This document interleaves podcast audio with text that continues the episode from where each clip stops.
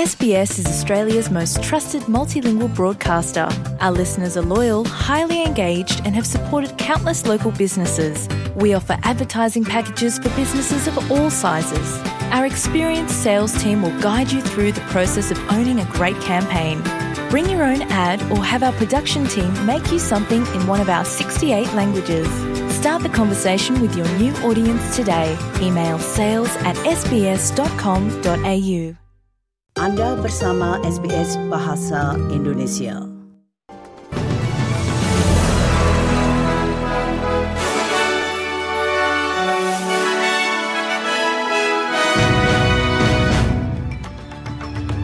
Warta berita SBS Audio untuk hari Senin tanggal 25 September. Sari berita penting hari ini, pemerintah akan melonggarkan pembatasan terhadap penerima bantuan pendapatan dan pensiunan untuk mendorong mereka memasuki dunia kerja lebih lanjut. Perdana Menteri mengumumkan terminal ekspor hidrogen skala besar pertama di Australia dan dalam olahraga, The Wallabies meminta maaf setelah kekalahan besar mereka di Piala Dunia Rugby. Berita selengkapnya cetak biru baru pemerintah federal untuk pasar tenaga kerja mencakup pelonggaran pembatasan terhadap penerima bantuan pendapatan dan pensiunan.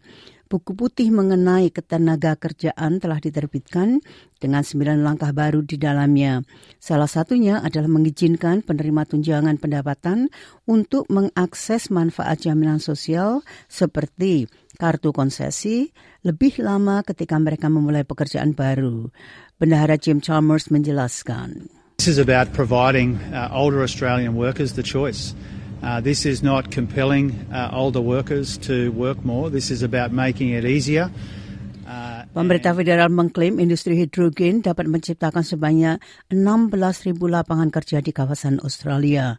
Perdana Menteri Anthony Albanese telah mengumumkan terminal ekspor hidrogen skala besar pertama Australia akan didirikan di Australia Selatan. That's what this is all about. There's a global race on in this transition.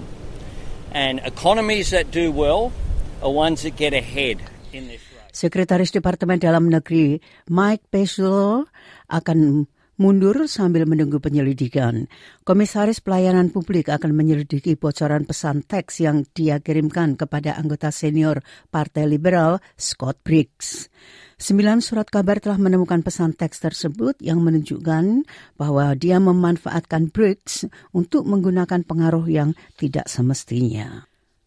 Sementara itu, Menteri Kesehatan dan Perawatan Lansia Mark Butler mengatakan suara ke parlemen akan meningkatkan hasil kesehatan bagi First Nations People atau penduduk pribumi. Hal ini terjadi setelah lebih dari 125 organisasi kesehatan dari seluruh Australia mengeluarkan surat publik yang mendukung Yes Vote dalam referendum Indigenous Voice to Parliament yang akan datang. Working in health, you understand more than any other sector perhaps of the entrenched disadvantage uh, being experienced day in and day out by First Nations people. Survei online terhadap 1.239 pemilih antara tanggal 18 sampai 22 September menemukan hanya 36 persen yang berminat memilih ya pada tanggal 14 Oktober. What I think we need the Prime Minister to seriously consider doing is now pull this referendum. Sadly, I think uh, on referendum day, uh, what we're going to see is the Australian people say to Anthony Albanese, you've messed this up. Anggota Parlemen Partai Buruh Mari Watt mengatakan hal ini berarti kehilangan kesempatan penting untuk mendengarkan pendapat orang-orang First Nations atau pribumi dan membuat perubahan positif.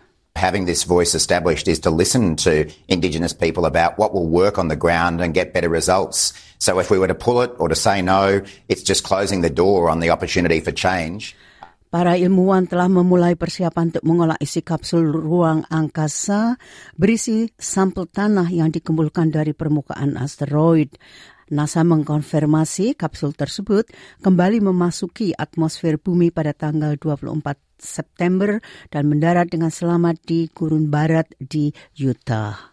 We currently have a, a team of spacecraft engineers, scientists, and uh, curatorial personnel working right now in a temporary clean room.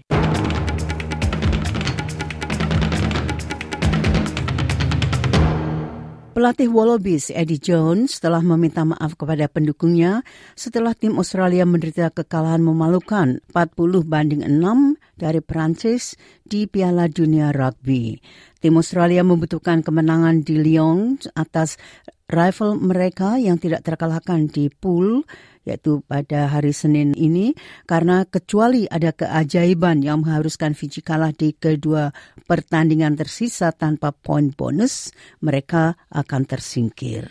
We're all gutted, mate. Um, yeah, I apologise to all the supporters here, everyone back at home. We needed to be far more consistency, and that's you know that's the the theme of this World Cup campaign, which I apologise for. I'm the person given the responsibility to to coach the team, and I haven't done it well enough, and you know I, I really apologise to everyone back home.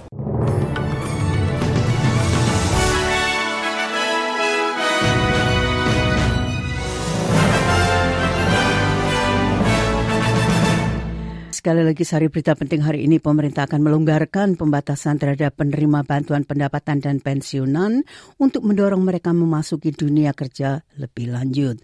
Perdana Menteri mengumumkan terminal ekspor hidrogen skala besar pertama di Australia dan dalam olahraga The Wallabies meminta maaf setelah kekalahan besar mereka di Piala Dunia Rugby. Sekian warta berita SBS Audio untuk hari Senin tanggal 25 September.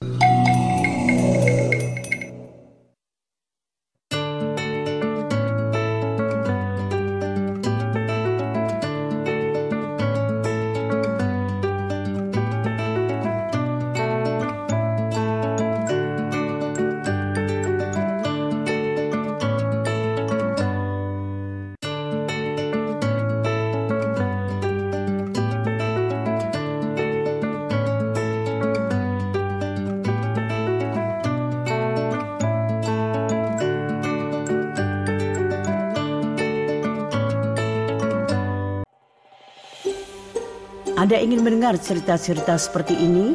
Dengarkan di Apple Podcast, Google Podcast, Spotify, atau di mana pun Anda mendapatkan podcast Anda.